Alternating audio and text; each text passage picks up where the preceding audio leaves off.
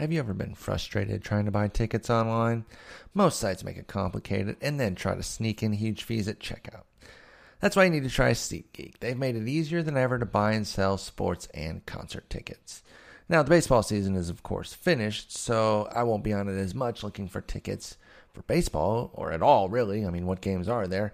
But uh, comedy is is a big thing I like to enjoy during the winter, and so you can st- you can use SeatGeek for everything else. Concerts that's kind of all encompassing when it comes to comedy shows, um, you know, theater shows, actual you know music concerts, all sorts of different stuff. Uh, they got Broadway music festivals. They got everything on there, so you can still use it to find that. In fact, I was just looking the other day uh, to find some some Seinfeld tickets. So I'm kind of interested to see what I'm going to be able to find there. He's coming uh, in January. So now SeatGeek has taken all the work and hassle out of shopping for tickets. SeatGeek pulls the tickets available on other sites all into one place so you save time and you never miss a deal. You can even set alerts for upcoming games, and SeatGeek will let you know if prices fall. Even better, every ticket on SeatGeek is given a grade based on value, so you can immediately find underpriced seats. And before you buy, you can use SeatGeek's detailed maps to see the view from your seat. Best of all, SeatGeek is always honest and upfront about the price. Unlike StubHub, SeatGeek shows you the full price from start to finish and never surprises you with huge fees at checkout. In fact, I can get you 20 bucks just for listening to the show. All you have to do is uh, download the free SeatGeek app, go to the settings tab, and click add a promo. Enter the promo code SLEEPER. SeatGeek will send you $20 after you've made your first ticket purchase with them. So again, just download the free SeatGeek app and enter promo code SLEEPER today.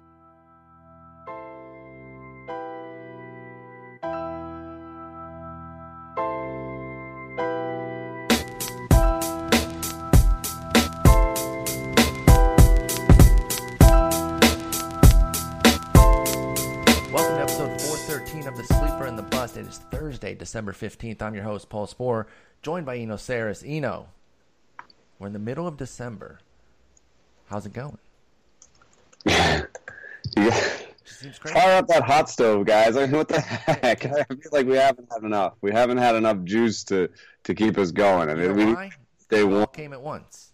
The winter Yeah. was all a, a bundle of excellence. It's like this is a stupid analogy, but I'm going to use it. I used to have a fireplace in my old place, and sometimes you buy those logs for the fireplace, those those fake wood logs or whatever, and they burn great for like 30 minutes, and then they were garbage, and they would like flicker for the next two and a half hours, and that's why they could say it burns for three hours. Mhm. I want the extended one, the the freaking ten dollar one that stays lit really well for two hours and then kind of dies down. That's what I want for a hot stove here. But hey, we can't get greedy. It is approaching the holidays. I feel like if we kind of would maybe look back at previous calendars, we would see that this little period here is a little bit of a lull right before the holidays and then immediately after them heading into the new year. And then we're going to have another flourish in January. But man, I want some damn trades, Eno. yeah, yeah. I th- you know we're actually a little bit behind because the CBA um, and Push uh, right? Yeah, I think that pushed things. There wasn't anything happening when the CBA was all that we were talking about, so we're still behind on that, and we still haven't caught up. And even though the winter meetings was a flurry of activity, when I look at the list, I say, "Wow, there are a lot of corner bats with power and a lot of relievers left." I mean, there's a lot of relievers left for any team like the Nationals, who are who are you know everyone's like, "Oh my God!" Like you know they didn't get one of the top three. Well, you know what? I love Blake Treinen. We talked about him last week, and Mhm. Shawn Kelley is as good as, as about as good a roogie as you can get. You know, against right. Network did some work on uh, defensive, or excuse me, deserved runs average yesterday on MLB Now, And Kelley was even highlighted Kelley as as one of the better ones. So you're talking Right. about at least a solid arm there, even if he can't close. They could get somebody who can just be they just throw a in. solid closer. They could they could throw in two more guys and have, and then all of a sudden we'd be talking about their pen late in the year as being such a strength. If they got like Ziegler and Hudson, and Hudson was healthy, and Ziegler just had another one of those years, Yep. all of a sudden that's a great pen. You know. Yeah, you And then, like- on a dime. You really can. Yeah. always have to be the Chapmans, the Millers. Like those are great, but obviously those come at a huge cost. You still have guys that are are just kind of that middle uh, to upper middle tier that are just really good. Daniel Hudson's one that you keep naming, um, and I like. and I'm still not holding. I'm still holding out hope that Greg Holland's going to get his velocity back right. already too. I mean, that that That's was nice. over a month ago that he had that showcase. It doesn't mean that's who he is now at 90, 91. I still think that he could spike back up, even if he gets back up to 93, 94 with spikes of 95, 96. I still think that devastating splitter and slider combo will make Greg Holland useful. So. Um, Yeah, and then you, and then to the other point, like you know the the corner outfield bats.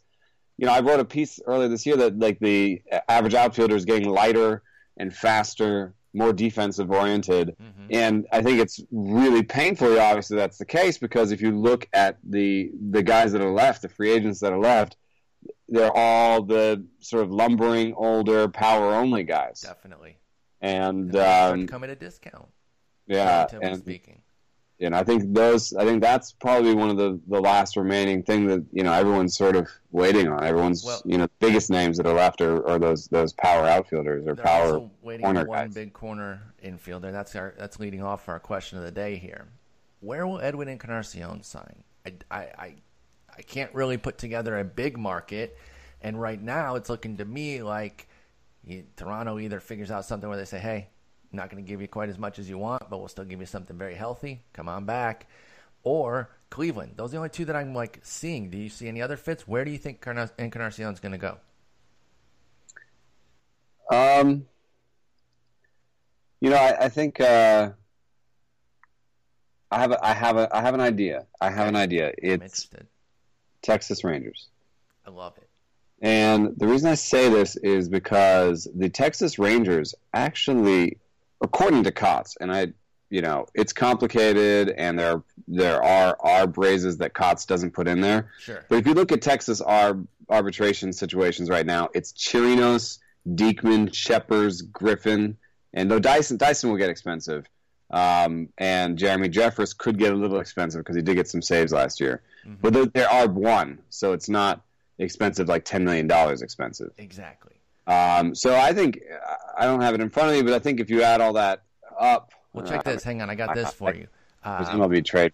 on, on Baseball Reference, they make estimates of these arbitrations. Okay, and you so go. for Chirinos, 2 1, Scheppers 1 1, Diekman Yeah. 2 6, Griffin 1 9, Profar 1 1, Jeffress 2 9, and Dyson 3 9. So Dyson was the highest there at 3 9. Otherwise, you're looking between 1 Okay. and, and 2, 2 mil with these guys. Well, that's uh, that's yeah, but that still adds up. I mean, it's if I was doing the math in my head, it's still probably like 15 million. I'll do the I'll do the exact math for you right now to see how smart you are. You're very smart. 15.6. Okay. You're very smart. All right, person. so um, that means that they are at 145 right now, but still, um, you know, Edwin and they were the the thing is they were at 158 last year. Mhm. So that's you know 10 million plus. It's not quite Edwin, but I think you know there's inflation and and and also um, you know the fact that uh, they did they made the postseason last year. There's postseason money. Um, they want to keep going. They want to keep going well. They don't have a first baseman really. Well, and then Um, Lucroy and Darvish come off the books next year. Doesn't you know? Th- They know that that's That not help. guaranteed money beyond this year. Um, and otherwise, like you know, the, the jobs have dried up unless you get Ryan Zimmerman out of Washington somehow. Um, they don't, and they, they, they, I think part of the reason they did the Adam Eaton trade was because they didn't really want to spend money, money. They'd rather spend prospect money. And they love him. Like Uh, he's an institution, Ryan Zimmerman is. And I know that, that you can't just go with the off the field stuff to, to make your decisions, or else you'll wind up in, in, in trouble more often than not. But I think that they're still looking at him saying, listen, this was another uh, injury riddled year. And yes, he's going to be 32, but he's he's you know been above average every year but last year. Last year was by far Ryan Zimmerman's worst season. So even if he just gets And he still hit the ball really hard. So exactly in terms of exit velocity, so if he gets back to being an 800 OPS guy, it's not completely out of the realm. He was hitting 773 OPS back in 2015. That's a stone's throw from 800, and they can live with 800 there um, for the guy that they like, even even at the big money, because they're gonna be paying him what 20 something, uh, 14, Yeah. 14 mil. Actually, in this market. If he gets back to 800 OPS, that's relatively affordable. But yeah, I, I don't Right. think they want. I don't think they want. I think Texas is a really interesting name here. So then, I mean, the other otherwise, you're looking for a contending team, probably in the American League, uh, that has a little bit of money left. Um, I think you know you could be talking about the Blue Jays. The Blue Jays were at 136 last year, and uh, they're at like 128 right now. That's still not a lot of room. Yeah. Um, so I, I think the Blue Jays. I think the Blue Jays are trying to bottom feed. They're trying to get someone for like three for 45, or you know the, the big rumor. And I thought Jose Bautista might come back there every year. You know, all off season I've been saying that. Uh, and the big rumor now is that he comes back one for 17. That's that's not going to you know that's not going to get Edwin. And um, No, I just don't. get him back. It's it's either or. They either break the bank a little bit, put push the budget up and get Edwin, or they, like you said, again we're talking relative values here. They kind of save and just go Bautista one year, blow it out a little bit that way instead of the long term commitment and see what they can do with him, along with Pearce and Morales, who they added. Um, yeah, and so and then also, yeah, the thing that they added Pearce and Morales, I think that makes Bautista a better fit because if you look at their outfielders, their outfielders are all kind of defensive at this point. Defense uh, with a little bit of OBP. We're talking about Pillar, um, uh, Carrera, and um, you know they got Upton still. Yep, Um, Pearce is penciled in. and Pearce Pearce will help uh, Upton. But but you know, basically, I think you would want to have Carrera and, and PR at in short in center. Definitely. You know, or Carrera as the fourth defensive guy. Have Pearce um, and maybe somebody in one in one, and you know, there's still you know Pearce and Upton together would be one. That still leaves one corner outfield like pretty much up in the air. Oh yeah, they've got Carrera penciled in on roster resource right now, and you But can't, that's- you can't go in as a contender with Ezequiel Carrera Yeah. as your your starting right fielder. And let's let's let's just be real. And I'm not saying this. I want this to happen, um, or that it's guaranteed to. But Devon Travis has not shown the ability to stay healthy, and you know if in fact you might need Pearce there, too. That's where Pearce is going to go exactly. Yeah, exactly. So uh, I think they're really set up to get an outfielder more than the first baseman. So that that takes them out of the um, out of the Edwin running a little bit. Uh, and then the other big rumor was uh, Houston Astros. They were at 97 last year, million dollars on their payroll, and they're already at 91 now, minus arbitration, which actually for them includes Keuchel, uh, McHugh, Gonzalez, There are Fiers, George Springer. Yeah, so they're already over well over 100 million, and that'll be something they haven't done uh, since 2009. Of course, with inflation, there have been some other years that in today's dollars were near 100, but that's you know once, uh, once or twice. They're you know. estimating at Baseball Reference to go up to 127 mil with the ARB, about 30 Oh, mil worth of ARB. Wow, 30 mil because of Springer, and yeah, so they're.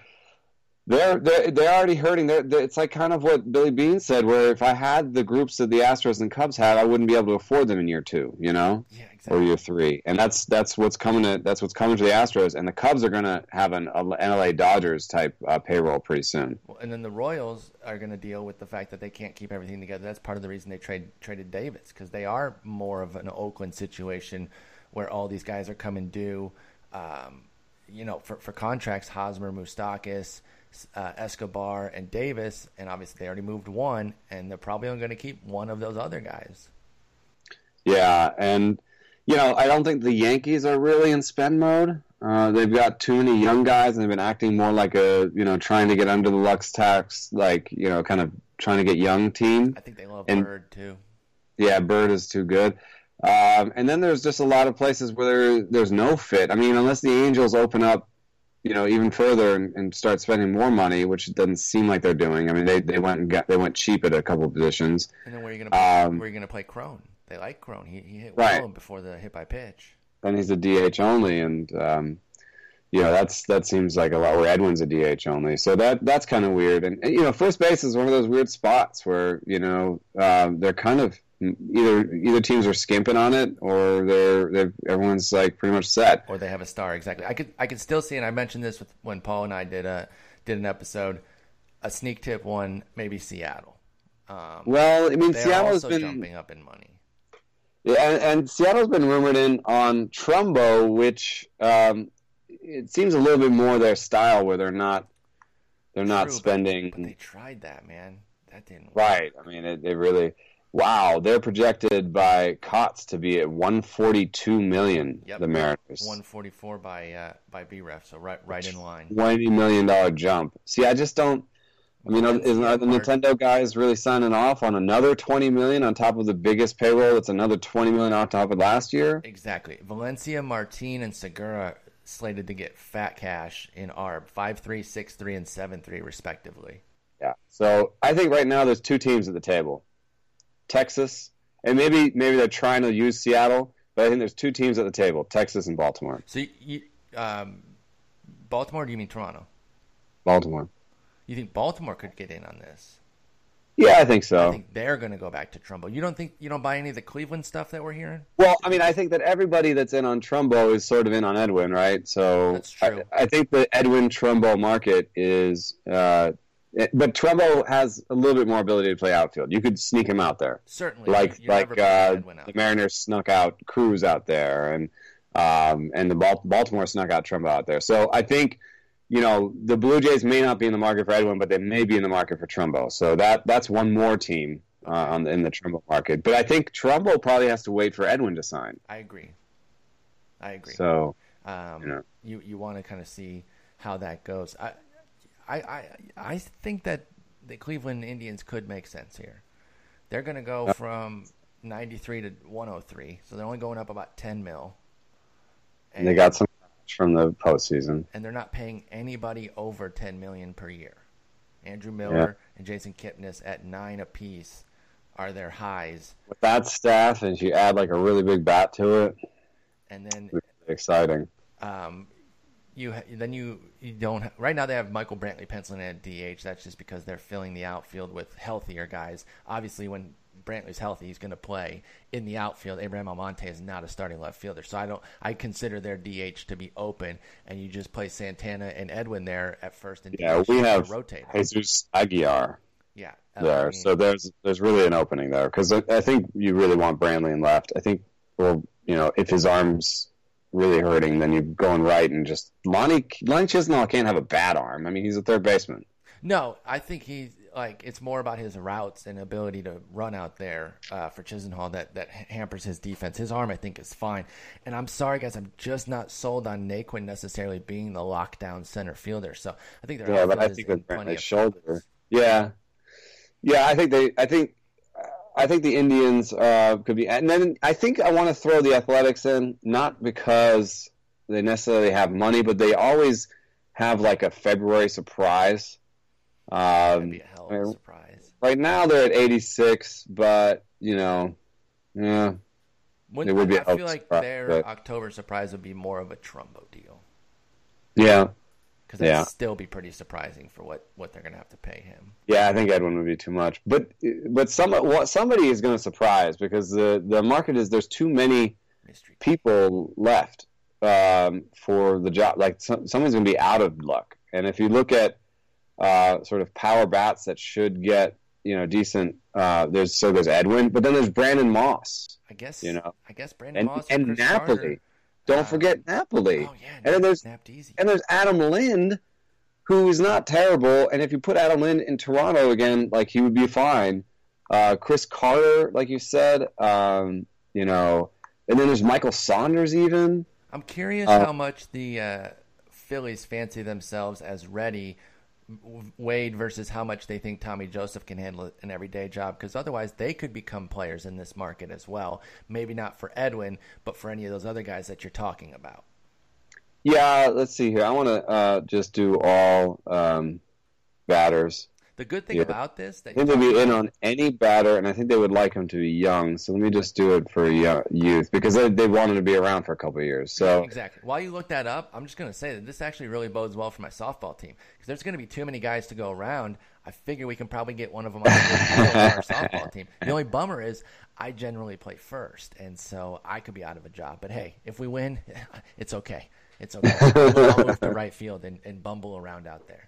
Well, you know, Tommy Joseph is a right-hander. Pedro Alvarez Ooh, Um, really clean platoon right there. for Phillies. You know, just um, you know, beef him up a little bit, and if he, and if Tommy Joseph's taking a step back, then you've got a more traditional platoon there. And Uh, Pedro did Alvarez is 29, and then you know there really isn't. This is a really bad free agent market, so they may not really get in on it. You know, Austin Jackson as their kind of fourth outfield. They did this with Peter Bourjos before, so maybe like you know fourth outfield defensive help for Odubel, who they just signed for a big deal. You know, maybe you know put a good defender next to him on the corner in the in the meantime. Maybe they take a bet that Michael Saunders will be healthy for three years. What do you mean? give- What do you mean? Put a good defender out there? They have Howie Kendrick. You know what are you talking about? well, they might trade Cesar Hernandez. I mean, the, the Cesar Hernandez to to to uh, L.A. is, has to has to be considered They got a Espinosa. some of a rumor. Who got? No, I meant uh, L.A. Dodgers. Oh, pardon me. Pardon me. I thought you meant the Angels. Yeah. I will never refer to the Angels as L.A. L is L.A. Fair enough. Fair enough. um, all right, all right. So on onwards, onwards and up. m- moving on. Let's talk. But I would say, just to sum up Edwin thing, I would say that the Rangers are my favorite. okay. I like your dark. I like your dark horse Indians pick. Okay, sweet. So, well, we'll keep we'll keep tabs on that for sure. That's the biggest chip to fall still, but some chips have fallen. Let's talk about them. Dexter Fowler out to St. Louis on a on a five year deal. Really interesting deal. Very St. Louisy to me. Like when it happened, I was like, "Yep, that totally fits." Um, obviously, going to go out there play center field for them. What do you think about? It? I'm gonna get, I'm getting the terms right now. I think it was 582. Yeah, 582 and a half. Not that we really care about that for fantasy aspects, but five years, 82 and a half million dollar deal. Dexter Fowler to the Cards. Eno assess. Yeah, if he plays to you know better than uh, league average uh, play over the course of the contract, uh, or even if he just plays the league average play mostly, um, he'll be he'll be worth that. Um, uh, let me see if I was ever been- Yeah, he'll be. I mean, I think so because there's inflation. So by the end of the five years, a win will cost more than the seven or eight it costs now. So Exactly. he's, he's probably likely. They probably paid him on the level of a sort of a, a league average guy, and in the last two years, he's actually been worth uh, six wins, seven, eight wins. So if he's if he's more of a three win guy, then they then then the contract was worth it. I think that Powers is is kind of an interesting thing there because he was the guy who left uh, the Rockies, and everyone thought that the Power would take a big step back, and it did with Houston for a year And then Spike. but and spiked, you know, in 2015 um, and, and stayed there in 2016.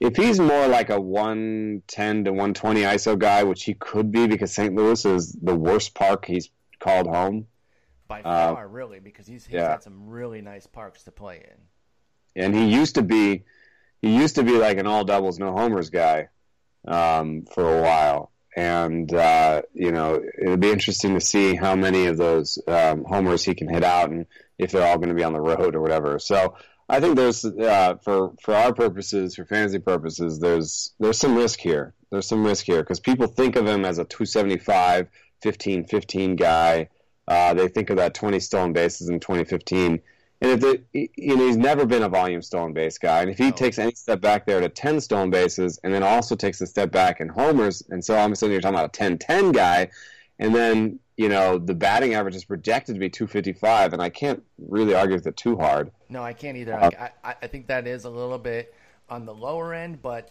you don't look at it and say, "Oh, that's outrageous." And we, and we've said that about some of the projections this year that we've already looked at. So it's not like we don't ever go against the projections. I, I think it is somewhere in that 255 to 270 range. That's not a lot of hits. So it, it's that's kind of where he's living. A little bit of bad luck in a new park for for Dexter Fowler, and all of a sudden, yeah, you're talking about a 255. And it is a situation where if it's not an OBP league, maybe he's not the maybe he's not the best investment and, and name value might cost you more than the output you're going to get. Yeah, yeah, and I I, I think he's going to be one of those a little bit of a classic case of um, of uh, better in real life, you know, because I it is it is weird though because that part is is up in the air too. I mean, is it positioning or uh, I I have a feeling that he's more of like a minus five true talent outfielder where the athleticism is good. Um, you know, the reads aren't always 100 percent. And he needs to be sort of coddled by positioning to, to get it to zero or whatever. Um, was I mean, he's at one just one flat last year for his fielding metric there um, previously he's been as bad like with Houston a minus 22 yikes Yeah. some really bad numbers in Colorado that's a tough outfield to succeed in So we'll see what, what happens. Obviously, St. Louis was paying attention. They saw some of the changes that happened for uh, Dexter Fowler. And so uh, hopefully they're smart enough to say, okay, we, we got to keep these changes implemented, keep him positioned back a little bit more, let him. I think it was he was positioned further back, right, and so he could move in on the ball more instead of getting getting beat over his head. Um, I believe that's what I read. But Dexter Fowler, I think you're right. Probably gonna be a better player than fantasy. So be careful when you're at the at the draft table for sure. Yeah. Next up, out in L.A., Dodgers, because I would never refer to L.A. for the quick one because it's re-signings. Kenley Jansen, Justin Turner go back out. They keep their guys. Um, the Jansen one, least surprising thing ever. I just I just could not envision a world where they were not going to get one of those three closers. And honestly, I really thought one of the two. I thought it was going to be Chapman or Jansen for sure. I just really felt strongly about that that they didn't want to be left out in the cold when it comes to having that ace reliever. They keep theirs. They saw last year that he can go deeper when he needs to, particularly in the playoffs. I don't know that it's going to impact his in season. I don't know that they're going to be using him for two innings with with any sort of regularity in the regular season, but they could. And maybe they would want to do it five or six times just so that he is stretched out and kind of ready for it when it comes up in October. And maybe we get 75 innings instead of 68 um, and two thirds, which is what we got last year. Uh, 52 the year before, that was because of injury. 65 the year before. So he hasn't really been the 70 something inning guy since 2013. Maybe they get a few extra innings. That's that's about the only thing I could see. Uh, and then Justin Turner, of course, has broken out with that team. Going to stay stay there with them. Ends up being a pretty solid deal for him. I think it was five years, 80 mil for uh, for Jansen, and then five years, four years. How many years was it for? Uh, four years, sixty-four million dollars for Justin Turner. Sorry, getting those numbers on the fly there. Should have written them down. Jansen and Turner back with the Dodgers. You know, what, what were your thoughts when you saw those come by? You know, we don't we don't talk about uh, PEDs very much.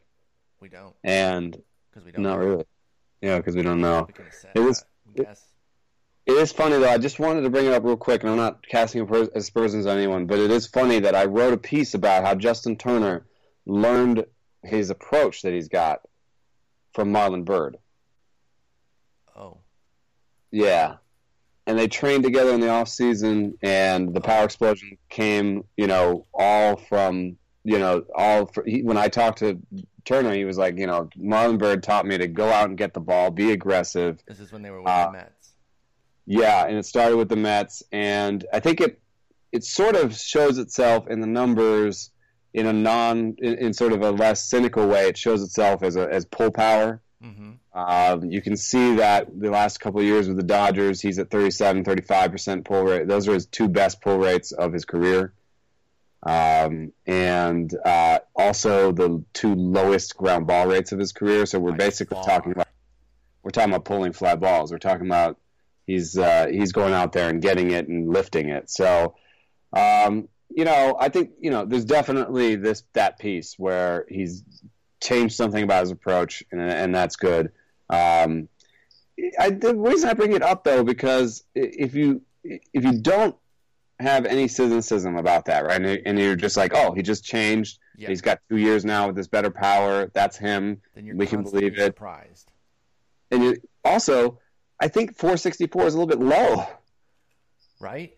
You know, Right. like I uh, say it was a relative bargain for him to get 464 based on what he's done the last two year, uh, three years really, excuse me, with the Dodgers, 158, 142, and 1 124 with his WRC plus totals. I mean, the dude has been straight raking. I know he's going to be 32, but uh, it was still like that's a night. That's not a bad deal at all. Yeah. It should be Um, enough for him to still afford whatever he's. I'm just kidding. I'm just kidding. By the way, you know, but at 11, so that that'd be uh, if he's a four-win guy next year, that'd be 13 wins over the life of his contract, and uh, that that's 13 wins. You know, and they're paying 64 million for 13 wins, and right now wins should be at seven million a pop, plus seven and a half. So there's, I guess you could say, well, he's only done it for two years, so they're they're paying, you know, they're added some risk in there that it does that that it just falls off, right?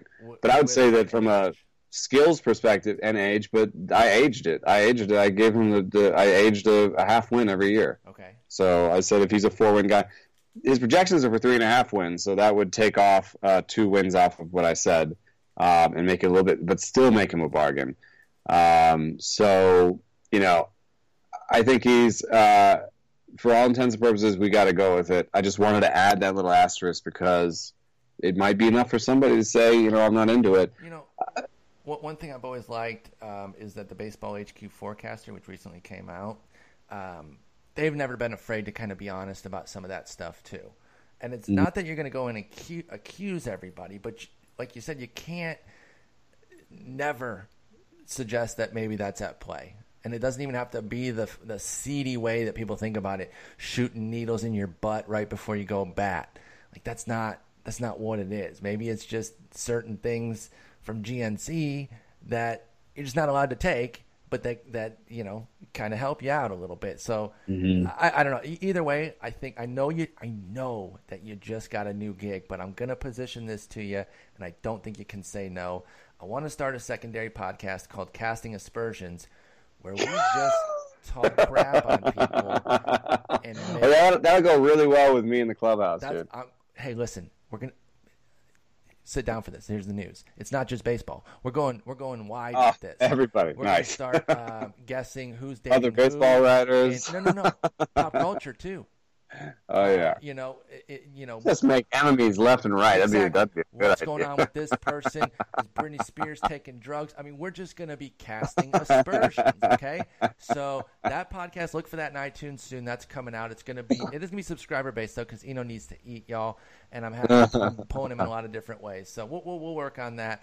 But no, um, obviously, again, we're but not trying to. Say. Let's say, say if you don't worry about that and you believe in the change that he's made at the plate, then you would say that the 19 home runs he's projected for is low. Exactly, 100%. And and uh, I can I I think that's totally defensible. I think he could uh, hit you know 23, 24 homers next year and uh, and be and have some value baked in beyond his projections. So.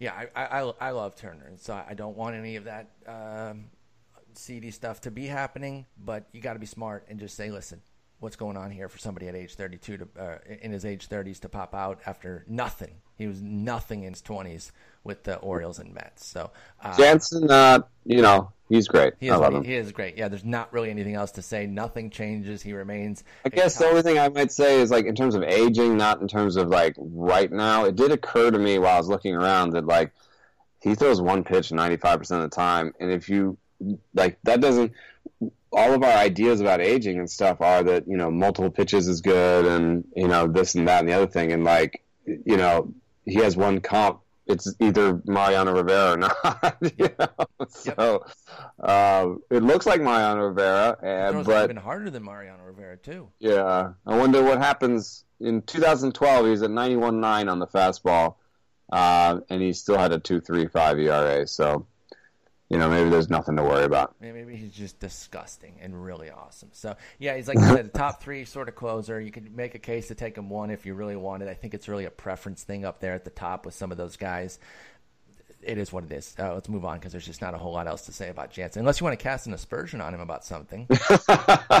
no, Former catcher, maybe he's cheating somehow. That knowledge that he earned as a catcher. I don't know what it would be, but I'm just casting an aspersion. I can't. I can't imagine. I can't. It's crazy that he has a 17 percent swinging strike rate and only throws fastballs. It's, it's amazing, dude. It's so disgusting. Yeah, that he like... struck out 40 percent of his batters as a major leaguer. Not last year, which I mean he did last year, 41 percent. Yeah, as a major amazing. leaguer, 409 innings, 40 percent. Of a cutter. Yeah. Suck it. Suck it, Dan Duquette and the and the and the Orioles a little exactly, bit too. Exactly for banning the cutter. like what? Oh, like what? How much evidence do you need? On fire today. Just let's just get everybody mad at hey, us. Man, huh? Speaking of the Orioles, segue. Wellington Castillo is he going to be their latest? Um, not reclamation because they're not really rebuilding guys, but like explosion project where they bring a guy over who's like solid. Like Nelson Cruz was not bad. In fact, he was coming off of a really good season, but it was there were some aspersions cast on that. They weren't even aspersions; they were truths. He got he got uh, suspended for drugs, uh, for for PEDs he had a make good season with them. Dominated, goes out to Seattle. Trumbo comes over, a little bit of a down season uh, coming off of what was it like injuries really that really kind of sank him with that Arizona Seattle season and he just wasn't good. It was bad in Seattle, never really got going with Arizona. Comes over, make good season. Castillo also coming from Arizona, um, they non-tendered him. I guess they hate his catching. That's the best I can say because otherwise, isn't he perfectly fine as a hitter?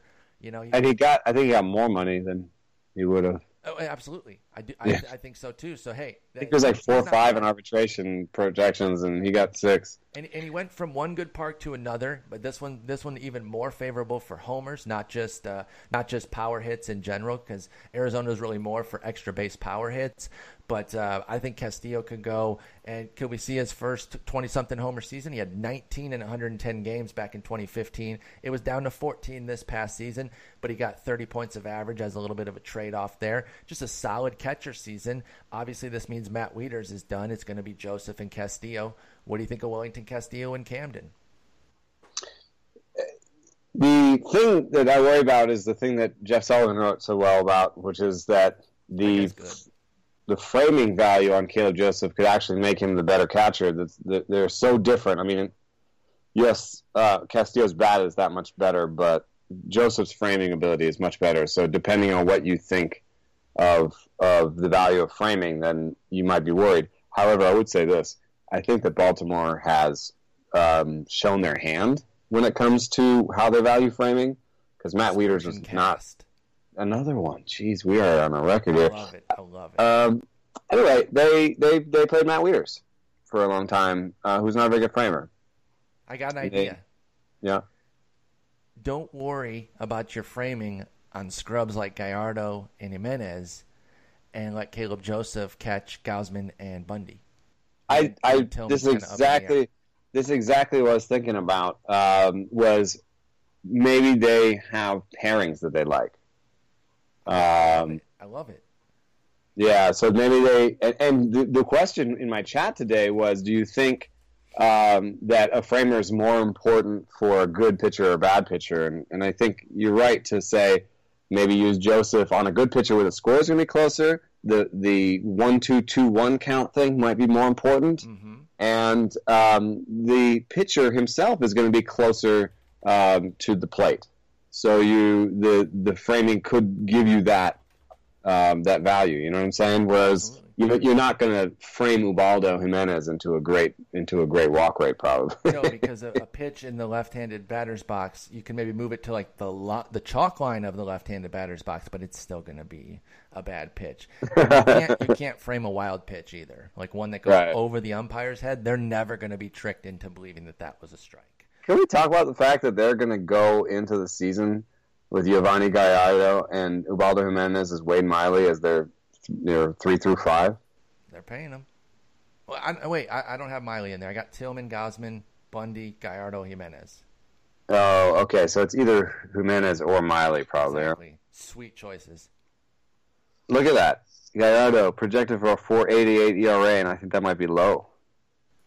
He has he really did not look good last year, Yovani Gallardo. Like I've never, never, ever been in on him. I was in on him early with the Brewers when he was getting strikeouts, but once the Oh, strikeouts back in the day. disappeared, Yeah, no, he was a young man, maybe. yeah, it's been a minute. Like since his mid twenties, it, has been like no thanks, man. With your teens strikeout rates, it's been hours. it's been an, it's been at least three hours, dude, since I've been in on you. I'm I'm done. And like it, was so fraudulent. The 351 ERA and 342 ERA In Texas? Oh, my God. Yeah, there was, it was so fraudulent with a 142 Yeah. whip. Come on. Oh, my He goes to God. No way. And then the league starts hitting homers at a rampant pace. Plus, he goes to another homer park. Yeah, good game on that. There was no chance I was taking Gallardo, and that will remain the same this year. There's, there's just no way. And y'all already know how I feel about Jimenez. So I don't know. Maybe that's something that they could do. Uh, Joseph catches those those young guys that they're really trying to turn into their their studs, and maybe even Tillman. Although I, I don't know how they're going to divvy it up. Maybe Tillman kind of gets half and half, um, and then the young guys get get Joseph, and then the the veteran guys who are like, eh, I'm going to throw it where I throw it. They get uh, they get Castillo and his bombs. So either way, I don't know. So maybe that puts a little bit of damper on my 20 homer, uh, not projection, but just question because he might not play enough to get the 20 homers unless he absolutely just tank, you know, hits tanks left and right. I think we can get the mid-teens homers again, though. Castillo is a perfectly fine catcher too. Um, not going to cost you a lot. And honestly, if you're if you were trying to save money on catcher, he could be a catcher one in an AL only. You get him and, and, and James McCann, and you save a bunch of money. Now you're not going to get a lot of production, but you will save the money. Next yeah. up, you mentioned this a little bit earlier. Odubel Herrera signs an extension. Again, a re-signing or an extension. There's not a whole lot to a- analyze in terms of fantasy um, uh, as for what the contract's going to do. But I'm curious about just kind of your general thoughts on Herrera after what looked like a really strong season. He kind of altered his approach, started taking more walks. Apparently, his dad made fun of him after 2015 he cast some aspersions on him about striking out too much.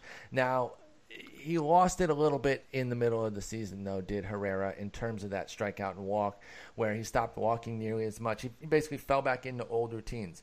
Second half of the season, July, August, and September, seven walks per month after 23, 11, and 8. So basically, he either lowered or held his walk, walk total by month. Uh, meanwhile, the strikeouts really started going up after after uh, May. 19, 24, 26, 25. So he actually did kind of lose his way there a little bit. And the bottom line, while a better OPS by 20 points, was the same OPS plus. Yeah.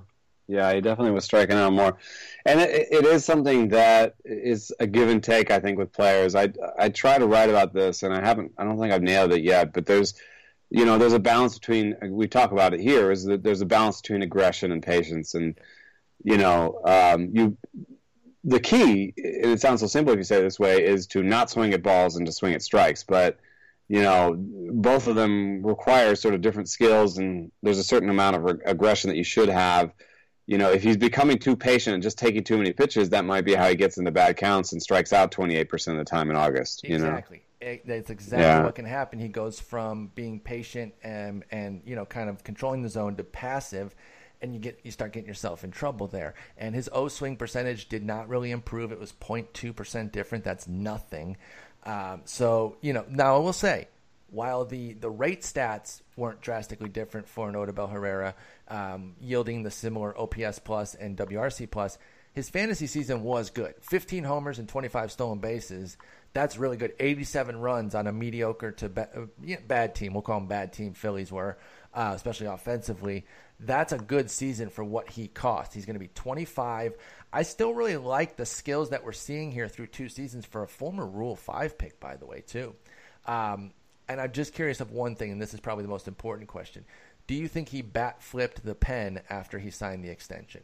most definitely. Okay, you know, it is funny because over the course of the year, yeah, his swing and O swing didn't change, but in his first month of the year, his O swing percentage was 20%, 21%. Oh, wow. And his swing percent was 42%. So he really now, lost his way. Like let me just look at great start. I'm just going to look through August through the end of the season because that's when he was striking out, um, you know, uh, 27% of the time. His O swing then was 36%, and the swing percent was 48%. So I think he just reverted. His dad's going to clown him again. He just reverted. He just went back to what who he was. Christmas is going to be a nightmare for him. His dad's going to be back out there making jokes about him. Like that. By the way, it sounds like I'm joking, but his dad, like that was one. That was one of the stories in, in the Philly media was that his dad legitimately just kind of like poked fun at him for striking out way too much. So hopefully he gets back in his ear and says, "Bro, what are you doing?" What well, was, was I think that Odubel is also uh, right at the middle of the the power explosion thing because you know when they when they studied the power explosion over at 538 rob arthur did matching pairs where he took guys in the minor leagues against minor league pitchers and then found those same pairs in the major leagues and the uh, the batter was hitting more home runs. And if you look at Odubel Herrera's minor league stuff he never he never had an ISO over .100 dang. Ever. And then last year was .134 with 15 homers. So I think you just have to kind of readjust in your head that the you know ten homers is the new five homers, and you know fifteen homers is the new seven homers, and um, you know it's it's hard to do on the fly. Can, but uh, can he uh, can he do more than his twenty five stolen bases, or is that a ceiling that you see for for Odubel? Because I'll take ten homers if I can get thirty swipes. Right. Um. I mean, it's all tied together a little bit because his he had the best walk rate of his career if you look at it for the season, but if you look at the parts of the season, it you know, How did his stolen bases Would you have- down by month? like if the team gets better around him, is he the leadoff hitter anymore? When you know J.P. Crawford is playing well, and is Crawford you know- enough to hit lead off though? Doesn't he start as a seven eight hitter maybe? well, Crawford, yeah, he might start as a seven-eight hitter, but Crawford has a lot more innate patience in terms of walks and stuff. True, And true. then there's Roman Quinn, Who I uh, still like, by the way. He's going to And- factor somehow, and he might have a better pre. Uh, uh, he might have a better walk rate. Uh, I don't know if he necessarily has a better uh, true talent OBP. So He has, uh, he has more speed than Odubel. he, has stereotypical leadoff skills. But if it's if it's like Quinn, if, if the lineup is like Quinn um, Quinn Odubel, he can still steal some bases. I don't think they would. You know, it's still about who's coming up after Odubel. Here's you the know. thing: Odubel started to get some some uh, slotting in the second and third spots too. He played 38 games batting second, 23 batting third. Now, to your point about as the team gets better, he's definitely not a three hitter. If they get better as they hope, right? I mean, I like Odubel as much as the next guy, but I think he has to be a one, two, seven guy. Yeah, depending on depending on how good your team is, and uh, obviously you prefer him up up near the top with that OBP. But um, I wouldn't push the projection too hard on him. He's uh, he was a Rule Five guy that, you know, this is this is more than people expected of him. definitely, So I think I would just be happy with what I got. In fact, I might even consider shopping him in Dynasty and, and keeper leagues because we know that uh, stolen bases don't age that well. He's 24. He's not, you know, 18, 19, 20. You know, he was a Rule Five guy, so he took the, you know, the longest amount of time that he could in the minors. Um, you know, he had 21 steals in 2014, 17 steals in 2013. You know, that's and that's in the minor leagues where sometimes people just, you know, if you go all the way back to A ball to for those 34 steals, you know, that's in A ball. If the guy can run, you know, the catchers are you bad. have two legs. They're You bad. can, you can get like just ten stolen bases based on that. and people have done crazy numbers in the minor leagues in, in A ball. You know, 60 still like Moncada stole. I don't know, like 50 stolen bases in, in A ball. hmm uh, if you pace it out for the year. And, uh, and he's not going to steal. I don't think he'll steal more than ten or fifteen in the majors. This talk about his stolen bases, I'm going to consider this an aspersion. Consider the, No, my the lord, aspersion is cast. Eno's talking. left and right. Yep, it's happening. I just called him a Rule Five guy at the peak of his value. I mean, We're just dicks. we're just huge dicks, dude. Just throwing aspersions out here left and right. We got here. This is great though. Three more signings, all like low level guys. We're gonna be able to cast tons of aspersions. Oh, nice. guys. Let's rip 'em up. especially this next guy because I don't think that you've ever really been a fan, and I like to cast aspersions on his terrible Harry Caray impersonation, Derek Holland for the White Sox. Because it's not even a Harry Caray impersonation; it's a Will Ferrell doing Harry Caray impersonation, which is particularly mind-numbing. And it's not because I'm against Harry Caray; it's just or um, Will Ferrell. It's because that's Will Ferrell's imitation. Anyway, uh, five ERA basically the last two years, 491, 495. It has not been good. He showed some glimpses back when he was in his early 20s. I mean, we're talking now that's 2010, 2011 for Derek Holland. It has been a while. Oh, actually, I'll give him 2013 was good. So it's it's been, but that's still three years. Injuries have been problematic. There's not a lot to love here for a 30 year old. I don't blame the White Sox for taking their gamble on. Think it's a one year deal for him. See if Don Cooper can can do some things for six mil. What do we think here, Derek Holland? Anything left? And any opportunity or any chance you're taking him in AL LABR for one dollar? Mm. I, I was trying to see today if if I could turn him into Andrew Miller. Oh, okay. Um, so I was looking at uh, I was looking at his slider. No, because uh, there's something weird about Holland's um, Holland's slider. It doesn't. It's bad. I don't know. It doesn't. Um, it doesn't move the same. So uh, a lefty slider should have negative movement, um, just because of pitch FX. So it should have. It basically should it should cut right, Mm-hmm. and um, Holland Holland has nothing that cuts, and I don't know It must be a function. He's almost like a uh, like a bad Drew Smyly in a way. Like it. That's He has nothing that cuts. That's an No. for sure. Yeah. Well, yeah. I mean, I like Smyly enough, but it, it doesn't. He doesn't have anything that cuts. So the slider's nothing like uh, Andrew Miller's slider because Andrew Miller's slider gets like six inches more drop and like three or four inches more cut. So or I think it's it might almost be five inches more cut and goes like three, four miles an hour faster. So it's just like I don't think that all that's going to happen when he goes to the pen. He gave it a valiant effort. Right. Well, I was like, well, Heat, lefty. What if? What if? And I'm sure that somebody in Chicago is saying, "Hey, what if he turns into Aaron Well, that's Miller?" the thing. He's had some raw stuff that that could at least maybe not talking Andrew Miller, but you're thinking, hey, maybe it's just not going to work as a starter, and we get a nice lefty out of the bullpen here. Yeah. Uh, I don't know, you know, like what what pitches does he discard here? The slider was the worst of the bunch from a performance standpoint this year in terms of uh, triple slash line, but it had the 40% strikeout rate, far and away his best swing I mean, it should be his best pitch. Yeah. I was a little bit surprised to see that the curve is almost average. Um, so I think I would say just throw away the change. I mean, I, it's surprising he threw more changeups than sliders, and that change is just bad. It's I mean, it is just bad. It is so bad. Doesn't matter what aspect you try to look at it, movement, it it drops less than his sinker. It almost drops the same as his four seam, and your four seam is not supposed to drop. So Not it's good. uh, it has good. less it has less horizontal movement than his four seamer. It's just not good. It's not good in any way, and he needs to just give up on it. I think because he's got if he put some more effort into that curveball uh, and was just like uh, you know sinker slider curve. You know, I, and the four seam doesn't look that good either, man. It gets fewer whiffs than a sinker.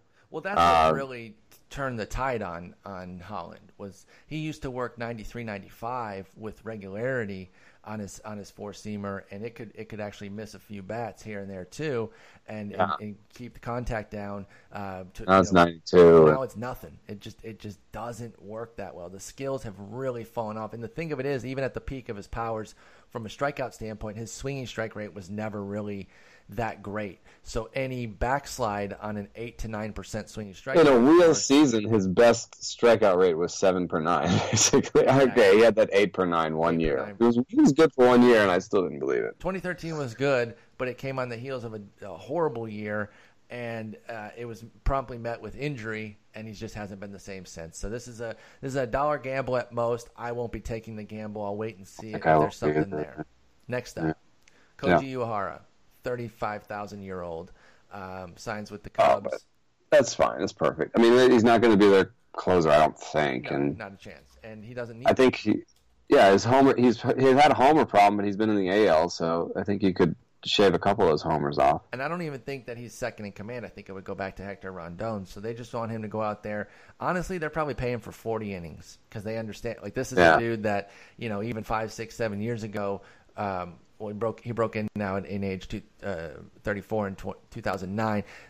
Always has had injury issues. I think he only has one legitimately full season back in 2013. He was great. It's a lot of splitters, you know. He just, he just pops that splitter. He hangs a lot of them. Homers have always been an issue. You keep the hits down. I think he might rip up the National League. He might have like a you know 1.8 ERA this year. It might be in 45 innings. It, It might only surprise me. It might come with like three to five saves. There's an outside chance. In fact, if we're if we're talking dollar plays in this group, uh, this might be my dollar play. NL I, only. I would agree. you know the, the, the back the back said. end of that bullpen is, is is up in the air right now. Over Holland, and then the next guy we're going to talk about, I'll just loop him in right now because we're not going to go too deep on Mike Dunn in Colorado. Um, but yeah, uh, out of those I three, demand a deep dive. You actually, you know what, guys? We're gonna punt. We're gonna put that on a separate episode. Friday episode, episode. Mike Dunn only. uh, we're gonna start with his biography, talk about his high school stats. We're gonna really but let's- dive in. let's look at this. Let's look at this pen right now. It's uh Wade. Oh, it's Wade Davis. Yeah, Okay. yeah, that's why I said he's definitely not going to close, Okay. and he might not even be second in command. But Yeah, but you know, he could still be one of those dollar plays where he's good. Th- that's the thing. He's just I a really good pitcher. that your 180 is crazy, right? He hasn't been near there in the last three years.